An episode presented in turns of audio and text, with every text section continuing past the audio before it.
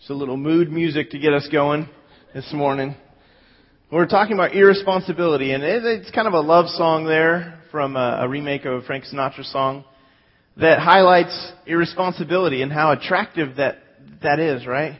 And uh, it's kind of funny because in our culture we really do make light of being irresponsible. We make light of this whole issue, and oh, it's kind of it's kind of just the way we are. And um, but we've been looking in detail uh, at some principles drawn from the scripture, and uh, we've looked at two separate passages so far, really trying to get a handle on this area.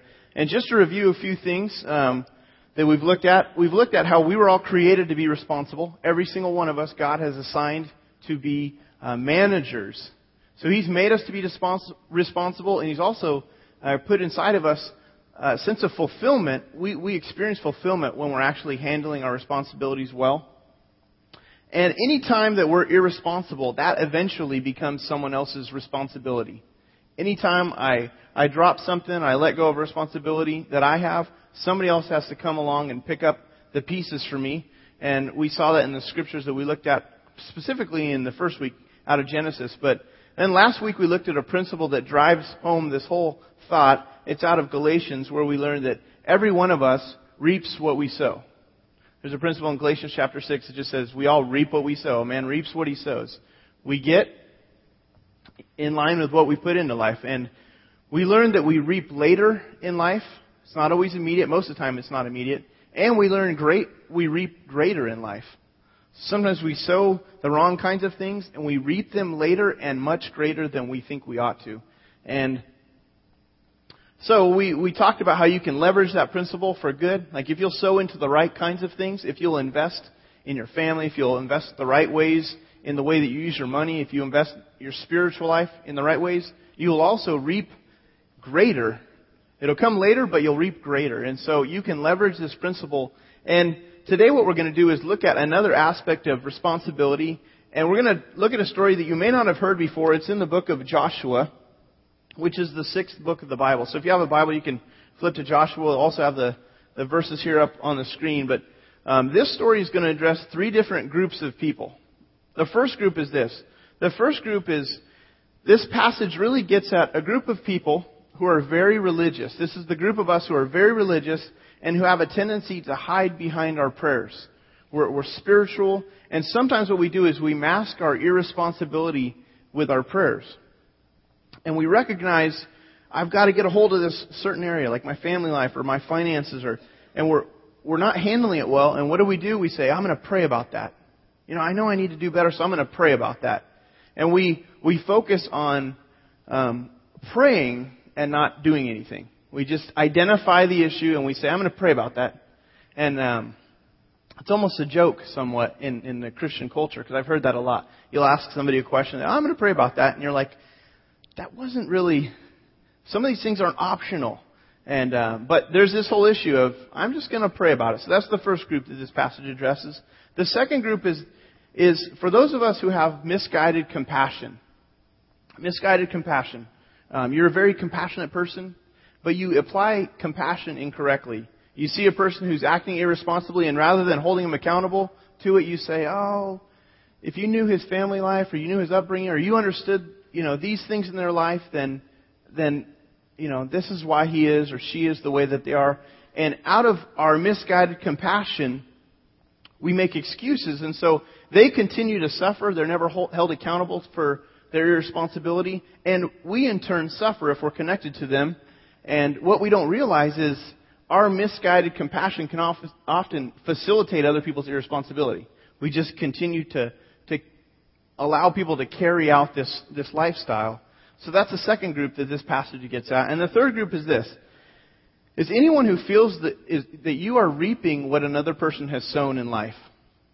Maybe it's your father, your mother, your husband, wife, another coworker, someone else who's connected to you. You feel like you're reaping some things. You're experiencing th- some things because somebody else did something irresponsibly in the past and, and you're paying a price for it.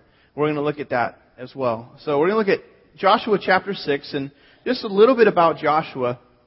Joshua was the leader of the people of Israel, of God's people. And he, he took the reins after a guy named Moses. You're familiar with the story of Moses. He led God's people out of Egypt who were where they were held captive. And, and Joshua is the one that was going to lead God's people to cross over the Jordan River and to take the promised land in, in very much of a military sense. They were going to um, take over places where other people lived, wipe them out, and take take these areas. And when you hear these stories in the Old Testament, it's kind of uh, for for modern people. When we read this with our modern eyes and we see God directing people to kick others out of land, we think, you know, I don't really want God to be that way. Um, that's not very loving. And so I want to give you a little bit of history so that it'll put into context why this is all going on. Um, about 650 years. Now, this is a lot of history and background, but I, I feel like this is actually helpful. Sometimes I go on these contextual journeys, and then later I realize that may not have been that helpful. But I hope this will be. Um, but 650 years before this happens, before Joshua's story right here, God told a man named Abraham, He said to Abraham, I'm going to make you into a great nation. And Abraham would become the father of the nation of Israel Later, eventually, um, and this was hard for Abraham to really understand because Abraham didn't have any sons. He was old, his wife was old, and God said, I'm going to make you into a great nation. So look up at the stars of the sky. He says, You see all these stars, if you can count them? This is how big your family's going to be. It's just going to be this huge family. All these families are going to come from you. Well, God, in his old age and his wife's old age, his wife was barren. She wasn't able to have any kids. God makes it so that she could conceive a child who's named Isaac, right? And Isaac goes on, has son, and then there's another son. So there's Isaac and then Jacob, and then Jacob has sons, and this, this plan, God's promise, begins to unfold. But God said something to Abraham early on before any of this happened. And he said, You're going to be the father of a new nation. And then there's a passage out of Genesis 15. It's not on your screen, and, but it does explain some of why God was um, kicking people out of their land and, and sending in his people to conquer different areas. Here's what it says. He's saying, in the future, you're going to be this great nation. He says, the Lord said to him, this is Genesis 15:13, if you'd like to look this up. It says, know for certain that your descendants will be strangers in a country not their own. He's saying, you're going to go somewhere else. You're going to leave this place, and they will be enslaved and mistreated for 400 years. That place is Egypt. He's telling them, this is about what's, this is about to happen to you guys. You're going to be enslaved in Egypt. In verse 14, he says, But I will punish the nation that they serve as slaves, and after, afterward they will come out with great possessions. You, however, Abraham, will go to your fathers in peace and be buried at a good old age. But in the fourth generation, this is the key verse, verse 16 says, In the fourth generation, your descendants will come back here. Okay, he's going to bring them full circle back to the promised land. And he says, For the sin of the Amorites, this is a, this is a, this is a different group of people, not the Israelites. The sin of the Amorites has not yet reached its full measure. And he's saying there's something that has to be accomplished with this group of people. And God was essentially saying, I'm giving the Amorites, this other group of people that is occupying, that will be occupying this land, time to repent, time to turn away from some of the things that they're doing. And so I'm going to take you all the way on this journey. You're going to eventually land back here. And in that time period, I'm giving this other group of people time to turn away from the, the way that they do life. And so for, Hunt, for 400 years, God's people were in Egypt in captivity, and then God leads them out through um, through Moses' leadership, and they begin to take the promised land. And there's a lot of bloodshed as they come back into uh, the promised land. And again, we read this stuff and we think, but that doesn't seem like it's in line with God. I don't feel comfortable with God being as uh, violent, or I, you know, I thought God was supposed to be loving. But what you have to understand when he says the sin of the Amorites has not reached its full measure, it's these pagan cultures that were there were so pagan, they were so extreme, and some of the things that they did were just despicable, and it was a disgrace to, to humanity, to mankind. Um, some of them sacrificed their own children to pagan gods. Some of them did detestable things to men and to women, and and verses we really couldn't even read in mixed settings, you could read about it in the Old Testament. And so, because of all that, God was saying, I'm trying to give them time so they can turn away from the way that they're doing life. And so God brings his people back to the promised land to take back the land. And God says to, to his people, you need to go in, take control of this place, in, you know, defeat them in battle. Don't mix with the people. Don't, don't try to intermingle with them and marry with them. Don't keep any of their stuff. Don't learn any of their ways of living. You need to come in and be an isolated group because you're going to do something new. I'm going to do something new through you. And so, the first city that they, that they cross the Jordan and reach is the city of Jericho. And Joshua, Joshua leads God's people to defeat the city of Jericho. And there's this unusual battle strategy that God gives them that involves music and marching and shouting and and one day they all shout and then the walls come down. You may have sung a song about that, but it's an unusual thing because God was trying to show them that He can do the miraculous with, with or without, you know, our mighty power, with or without our help. He just had a great plan that He was working out. And Joshua saw this all unfold and the important thing that God was trying to say to them was do not take anything out of that land. Don't mix with those people. Don't take things. And in battle, usually if you defeat a place, um, you would think, I'm going to keep the spoils. God said, don't keep the spoils. Burn everything that you find there. Leave it all there. Don't take anything. Well, God told them that, and one of the guys decided to break the rules. So one of the men, his name was Achan, he saw some gold and he saw some silver, and he knew this was off limits, but he took some of the stuff, he took it back to his, and he hid it under his tent. And that created a serious problem. And he's basically thinking finders, keepers, losers, weepers. And he kind of forgot about, he didn't forget necessarily, but he ignored God's um, command to the people. Nobody knew about this when he did this. Achan stole some things, he took some things, he hid it under his tent. He figured, you know, I may, I may as well gain through this whole thing. Um, it's important to understand Achan, he knew about it, and maybe his family knew about it, but there's no indication that all these other people knew that Achan was doing that, or that there was others doing the same thing. But this man, he decided to violate this. So we get to Joshua chapter 7, and verse 2.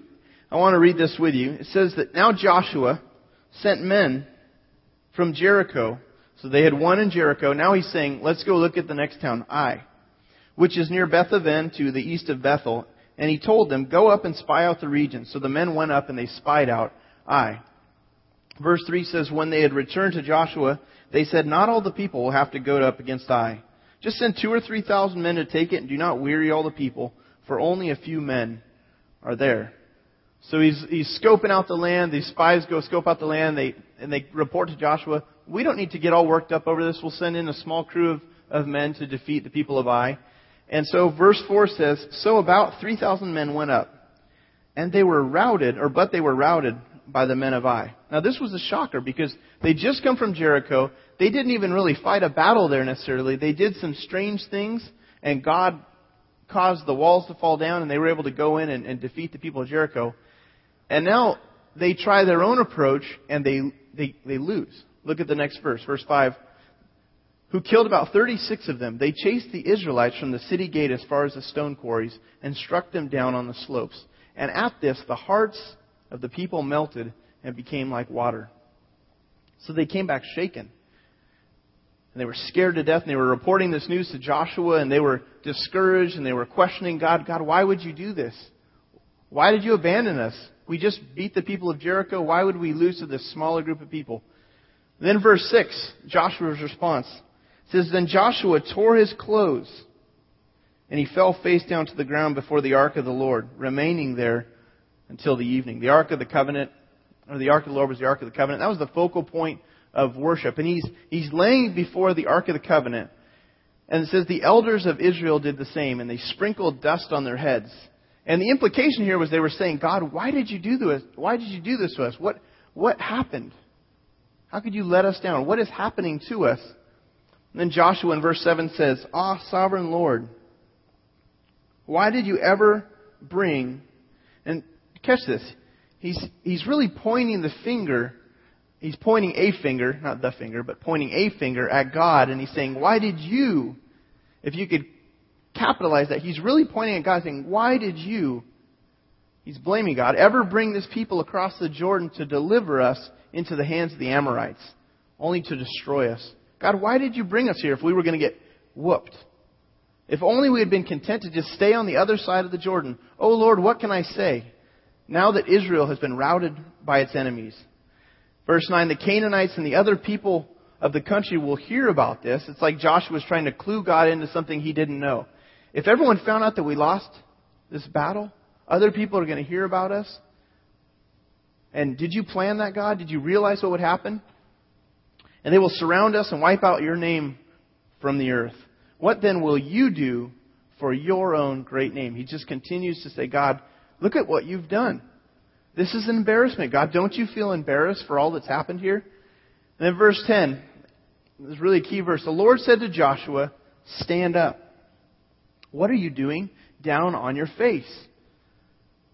Get up, Joshua. What are you doing down on your face? He's saying, Why are you praying? This isn't a time to pray. Why, why are you kneeling down to pray? This is not the time to pray, Joshua. What really happened in this passage is, if you look at verse 1, verse 1 says this. It tells us what Achan did. But the Israelites acted unfaithfully in regard to the devoted things. The things that were supposed to be left in Jericho, Achan, the son of Carmi, the son of Zimri, the son of Zerah, of the tribe of Judah, took some of them. He took some of the things that weren't supposed to be taken, and so the Lord's anger burned against Israel. And look at verse 11. So when Joshua is being told to stand up, and what are you doing on your face? Then verse 11, God says to him, Israel has sinned. They, and you're thinking, not they. We read this and we think, Israel didn't sin. Achan sinned. One man sinned. Why is God saying they have sinned? But they have violated my covenant, which I have commanded them to keep. They have taken some of the devoted things. They have stolen. They have lied. They have put them with their own possessions. He's looking and dealing with them as an entire unit. He's saying, You're connected. He's saying what we're doing impacts other person. And that's the first thing really we gain from this is when one person is irresponsible, everybody connected to them reaps what they've sown. God dealt with them as a whole. And we talked about this last week that you may be reaping what other people have sown. But this is what's happening in Israel. Look at how it continues. Joshua 7 verse 12 says, That is why the Israelites cannot stand against their enemies. They turn their backs and run because they have been made liable to destruction. I will not be with you anymore unless you destroy whatever among you is devoted to destruction. And then he says, Go. Stand up. Quit praying. Stand up. The time is over to pray. It's time to do something. Consecrate the people or cleanse the people. Tell them, consecrate yourselves in preparation for tomorrow, for this is what the Lord the God of Israel says, That which is devoted is among you. In the, these hidden things, there's some things that shouldn't be taken. They're among you, O Israel. You cannot stand against your enemies until you remove it. So we get a glimpse of what happens in a community, or in a family, or a company, or a church, or a nation when someone acts irresponsibly. The whole place suffers.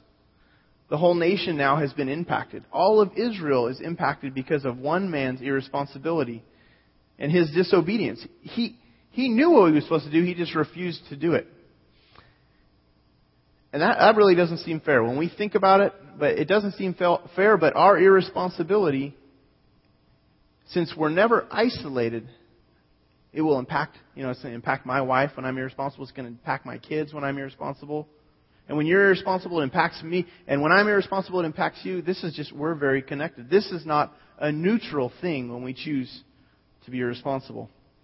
Look at this uh, clip from the night of the museum where you see the way that irresponsibility impacts a whole family.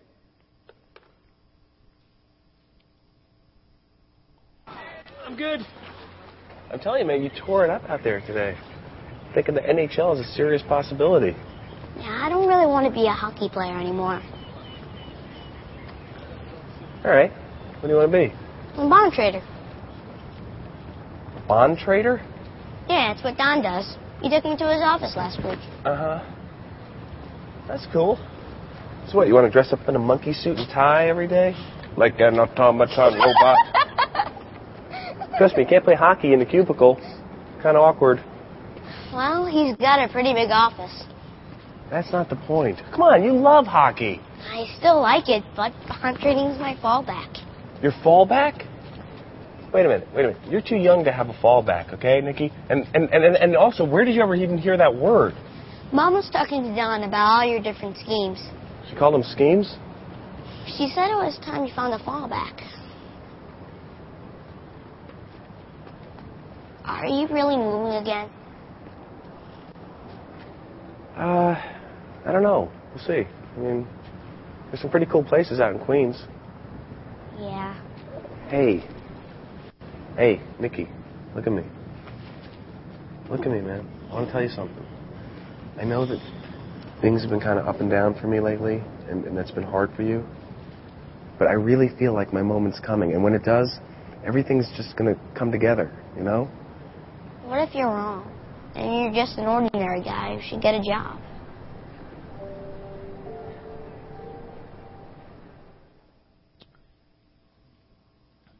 So again, it's not fair, but it's still true. Irresponsibility just impacts our relational network. Who, whoever we're connected to gets impacted. It's not fair that you've been the best husband or you've been the best wife possible, but your husband or wife was irresponsible with your money or their money or, or they were irresponsible with their time or, but there's this great impact. Oftentimes we, we reap this stuff for years because of what people we're connected to are involved in or what they're doing and, and it's never addressed. Um, we can't make progress sometimes because of irresponsibility in other people's lives. I was working um, at a church in, in Rialto about 15 years ago when I was in college, and I was working with these teenagers, and I remember um, just seemed like the kids would be making some real progress in their lives. They'd be just discovering some things about who they were in Christ and what you know that God really loved them, and they begin to make some progress and steps forward in their faith and then they'd go home and they'd just get beaten up emotionally, or they'd be dealing with a lot of the irresponsibility that their parents had, and they just couldn't make any progress because, again, they were reaping what th- their family was sowing for years. Look at verse 14. Continues on. It says, In the morning, Joshua is saying, here's, here's what needs, or God's telling them, this is what needs to happen. In the morning, present yourselves, tribe by tribe. We're going to find out who did this? He's saying, The tribe that the Lord takes shall come forward clan by clan. The clan that the Lord takes shall come forward family by family. And the family that the Lord takes shall come forward man by man. In verse 15, He who is caught with the devoted things shall be destroyed by fire, along with all that belongs to him. He has violated the covenant of the Lord, and he has done a disgraceful thing in Israel. God is saying, I'm going to show you why you guys are all suffering. Someone has been irresponsible. Someone's been disobedient. And the truth is, we cannot be tolerant of irresponsibility. There is a point in time where irresponsibility needs to be confronted and addressed. Now, we do things differently um, than what you see here. Again, God was trying to make an example in this situation. But if we just look the other way when people are irresponsible, there is no win. There is no win in that situation. Not only does that person pay who's being irresponsible, but everyone connected to them continues to pay a price. And we think, but I'm a Christian. I'm supposed to be a loving person. What about the love of Jesus? Wouldn't he want me to? If you read the New Testament and you look at how confrontation is a part of our spiritual life, you begin to really understand that sometimes the best thing for us to do is to address or confront irresponsibility for the sake of the person, for the sake of the group, because to refuse to put up, or to refuse to address it will allow irresponsibility to just spread or infect an entire group, an entire church, an entire company, a family. There's just this infectious, contagious side of irresponsibility. Look at some of these areas that the scripture highlights in the New Testament that need to be confronted and addressed. First one is just daily responsibilities and obligations. Just quickly, I'm going to fly through these verses, but Galatians 6:5, we looked at this, says each one of us should carry our own load. Everyone has this backpack in life that we need to haul around and carry our responsibilities. Nobody else is responsible for, for carrying my load in life. I have this responsibility before God. Look at 2 Thessalonians. Paul says, In the name of the Lord Jesus Christ, we command you, brothers, to keep away from every brother. He's talking about Christians to other Christians. Keep away from every brother who's idle, who does not live according to the teachings you've received from us. For you yourselves know how you ought to follow our example. We were not idle when we were with you, nor did we eat anyone's food without paying for it. On the contrary, we worked night and day, laboring and toiling so that we would not be a burden to any of you. We did this not because we don't have the right to such help, but in order to make a model for you to follow. For even when we were with you, we gave you this rule. If a man will not work, he will not eat. He's setting a pattern. Now there are some exceptions to this, and thankfully our our country assists when we hit points of of you know disability and unemployment. But this whole system gets abused. We find loopholes and we find ways to stay supported rather than being responsible in carrying our load in life. This is something that as as those who follow Christ, if you've decided to follow Christ, we need to be held accountable. We need to carry and shoulder our load in life. Look at what it says in Titus 3:14. Our people, he says, must learn to devote themselves to doing what is good in order that they may provide for daily necessities and not live unproductive lives. We were made to bear responsibility. We don't need to, to back away from responsibility. This is a good thing for us to carry our load in life. Another area of, that the scripture highlights about really staying responsible in is, is our relationships. The way that we handle our relationships is critical. God really, He looks and He scrutinizes the way we handle and treat other people. And when things get bent out of shape, if we decide, oh, I'm not going to worry about that, I'm going to, I'm going to let these relationships just stay uh, messy and messed up, things that I've done I'm not ready to clear up, we don't have that option if we decide to follow Christ. God wants us to keep things clear, to have a clear conscience before people. And look at Matthew 5:23 and 24. It says, "Therefore, if you're offering your gift at the altar, you're at church, basically. You're, you're about to worship God at church. And then you remember that your brother has something against you. He says, Leave your gift there in front of the altar. First go and be reconciled to your brother, then come and offer your gift. There's a priority in Scripture of relationships over worship, even. For us just to continue in, in worship and sing the songs and go through the motions without having right relationships is, is wrong. God doesn't want us to do that. He wants us to take this area seriously. And He wants us to hold each other accountable in this area. Look at the way this continues with divisiveness. See to it that no one, Hebrews 12:15, no one misses the grace of God, and that no bitter root grows up to cause trouble and defile many. Bitterness within relationships or, or unclear relationships that, that turn into bitterness spreads.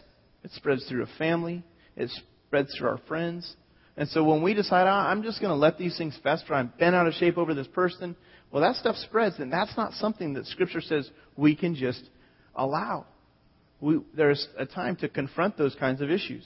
Look at Titus 3 9 and 10. It says, But avoid foolish controversies and genealogies and arguments and quarrels about the law because these are unprofitable and useless. There's a lot of things that we can get sidetracked on, a lot of gray matters, and talking about things that are really mysterious that can divide groups, family groups, churches. But then it says in verse 10 warn a divisive person once, and then warn him a second time. After that, have nothing to do with him. This is talking to a church. Of people who are within a church and who they get off track because there's a division, there's something that happened, and they, they get divided either over relationships or over a belief that really is a gray matter. It's something that God has not made clear. And they build this little group and they, they get others to, to join this group and it begins to divide a church, and that does real damage. So Scripture says we deal with it very, very directly. We don't tippy toe around those issues. And in your relationships, you need to hold each other accountable to this. When you see people going off, off track in any relationship, and there's a pattern in that area, you need to just give them a warning. That, that, does, that does us great good because of the harm that could come if we just let it go. And then there's this whole area of personal purity. If we're irresponsible with our purity, with our holiness, God takes that very seriously as well.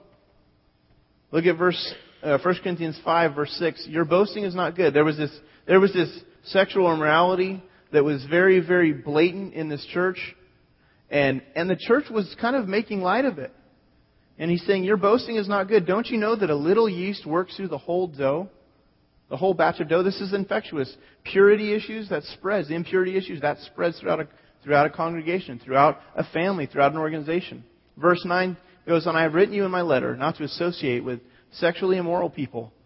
And he's saying, not at all meaning the people of this world who are immoral, or the greedy and the swindlers, or, or the idolaters. In that case, you'd have to leave this world. He's saying, I'm not trying to be hard in judging those outside the world, or outside the church. He's saying, that's not my job to judge. But he's saying in verse 11, But now I'm writing you. He's saying, Look carefully within the church. But now I'm writing you that you must not associate with anyone who calls himself a brother. This is a, another follower of Christ. But he's sexually immoral, or he's greedy, he's an idolater, he's a slanderer, he's a drunkard or swindler. With such a man, do not even eat. What business is it of mine to judge those outside the church? Are you not to judge those inside? God will judge the outside. That's God's department to judge the world and to, to work on people's hearts, to draw them to Himself, to convict them of their sin. But He said, but within the church, He says, expel the wicked man from among you. It's because irresponsibility spreads throughout a church. Impurity spreads throughout a church. Divisiveness spreads. All these issues need to be confronted. They will shipwreck people's lives and they will, they will really do serious damage in an organization. And so, one of the things we get from these passages and from Joshua especially is you cannot turn and just ignore these issues. There's not, there's no win. There's nothing good that can come of that. So God tells Joshua, get up. It's time to act. Don't hide behind your prayers anymore. You need to clean the camp. And so they, what they do is they send out a search party and they go looking and they find the hidden things under Achan's tent. They put it back in Jericho where it was supposed to be. They leave it where God said to leave it and they punish Achan, and he served as an example of disobedience and his whole family. They attack Ai and they take the city Ai with no problem, and then they move on from there. But all because irresponsibility. This created this major, major problem as a whole for them. So two key questions, and then we're done. Am I, am I hiding behind my prayers? Are you praying when you need to stand up and do something? Like God is showing you an area of of irresponsibility? Have you been praying about it? And you're, you know, I, I, you know, I know God wants me to handle this a different way, so I'm going to pray about it. I'm going to pray about it, and just keep praying about it, but not making any progress, not standing up and deciding to do anything. God wants us to stand up and do something. Here's how you know if you're hiding behind your prayers. These two follow-up questions. Has God already addressed this issue in His Word? If God has already been clear about the issue that you're struggling with, or you're dealing with, if he's already been clear about that in the Bible, then you don't need to pray about it anymore. He's already spoken to certain issues. If it's in one of the above areas that we looked at, those three, um, God, He already wants us to act in line with what He has said in His Word. He's not going to repeat Himself, and He's not going to change what He said. We don't have to pray about being honest. God covered that. We don't have to pray about, you know, stealing. God covered that. We don't have to pray about paying our taxes because God covered that. We don't have to pray about? Do I pay my bills? God covered that. Do I have to be faithful to my wife? God covered that. Do I have to be, uh, you know, should I have sex outside of marriage? God covered that. There's all these areas that God has already made clear. And so we should be very careful with those areas and be, be clear with our intent to follow very carefully. That's the first follow-up question. But the second follow-up question to know if you're hiding behind your prayers is this. Am I trying to pray myself out of something that I've already behaved myself into? If you have substituted prayer for taking responsibility, all that means is that we're just irresponsible people who pray a lot. You know, we look really holy and prayerful, but we're being irresponsible. If we've behaved ourselves into something, we're going to have to sow ourselves out of that over a period of time. We can't just pray ourselves out and that God's going to. Well, we'll, it, this may take this may take a while, so we need to be faithful and continue to do what God has asked us to do. If you've abused credit cards in the past and you've given nothing back to God, you've saved nothing, then the starting point is to just get back on track and do the things that God would want us to do from the very beginning. You can keep praying for a healthy dating relationship. Maybe you're dating and, and you know, you can keep praying for a healthy dating relationship, but until you decide to get out of the current unhealthy dating relationships and maybe go to the places where you're going to meet some people who are healthy and who share the same values, um, it's going to be really difficult for God to answer those prayers unless we will do what God has already made clear for us to do. If you want to make good grades, it's good to pray, but you need to study. You know, we, we have to do, we just have to continue to do the things that God has already made clear. We can't hide behind our prayers. The second question is this Is there any irresponsible person in my network that I'm afraid to confront? Now, the hope is that not, you know, that not that we charge out of this building just ready to just hammer everyone, because that's not the point of this. But if there's a pattern that you see someone really is paying a price for, and you see others paying a price, you're part of, you're a part of that. Um, you you might sense that God is saying, "Hey, it's time to speak up and, and to address this issue, to le- let the person know. Uh, perhaps you have a compassionate heart. Um, but just remember, ignoring the issue is, is a lose lose. Nobody wins in that situation. And so,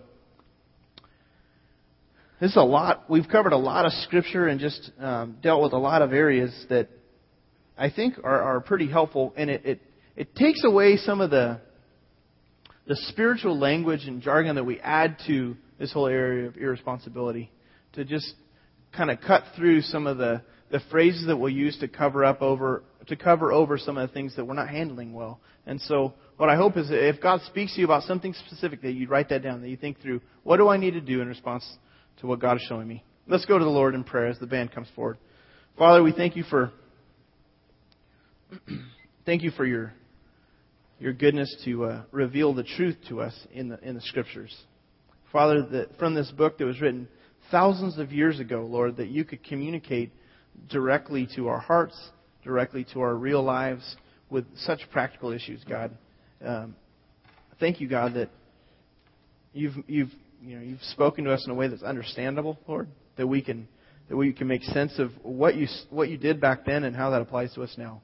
And God, I pray that as we looked at this irresponsibility and again just thinking through um, not hiding behind our prayers or um, a religious cloak, Lord, but that you would want us to just continue to to to, to be faithful, God, in the areas that you've handed to us, Lord, in our families, in our jobs, with our friends, Lord, uh, with our education, God, just the different things you've asked us to, to get a grip on in life, our own responsibilities, God, just I pray that you'd help us to just um, to continue to buckle down and, and hang tightly onto those things that are before us and to not let go of those things. It's hard, God, I know when we're juggling all sorts of responsibilities, it's easy to let some drop and just make excuses. But Lord, help us to completely bear what you've uh, given to us and you've asked us to manage, Lord. I pray that if there's anyone that is just sensing that there's a need to have a tough conversation, Lord, I pray you'd give them the courage. First, to give them the wisdom to know how to say what they need to say, and then the courage, Lord, to do that. And um, God, we love you. Thank you for how real you are, God, that um, we can rely on you, we can count on you, God. I pray that you'd make yourself um, known to those here that, that maybe don't know you or that are still searching to find out what it really means to connect with you personally. God, I pray you'd continue to draw them into a real saving relationship with your Son, Jesus Christ. And it's in His name we pray. Amen. There are some next steps. You can see it there. I'd encourage you to look those over, maybe check one of those on the back of the connection card, and uh, as a way to hold yourself accountable to applying something that God has, has said to you. Um, in just a minute, we're going to be taking the offering, receiving the offering, and this is just, again, for us, it's a regular way for us to declare God's place in our lives, and it's, it's one of those scary areas of, of obedience that where we say to God, I trust you, and um, it's, it's certainly um, something that He tests us in on a regular basis. And so, for those of you who are guests, we don't want you to feel any pressure to give if you're not yet a follower of Christ. The same applies to you. But for those of you who are, this really applies to those of us who are attenders and members of this church and walk with God. And so, uh, we want to thank you to those of you who give faithfully here. It helps us continue to reach uh, more people. So, Cody's going to lead us in two more songs. So let's continue in worship.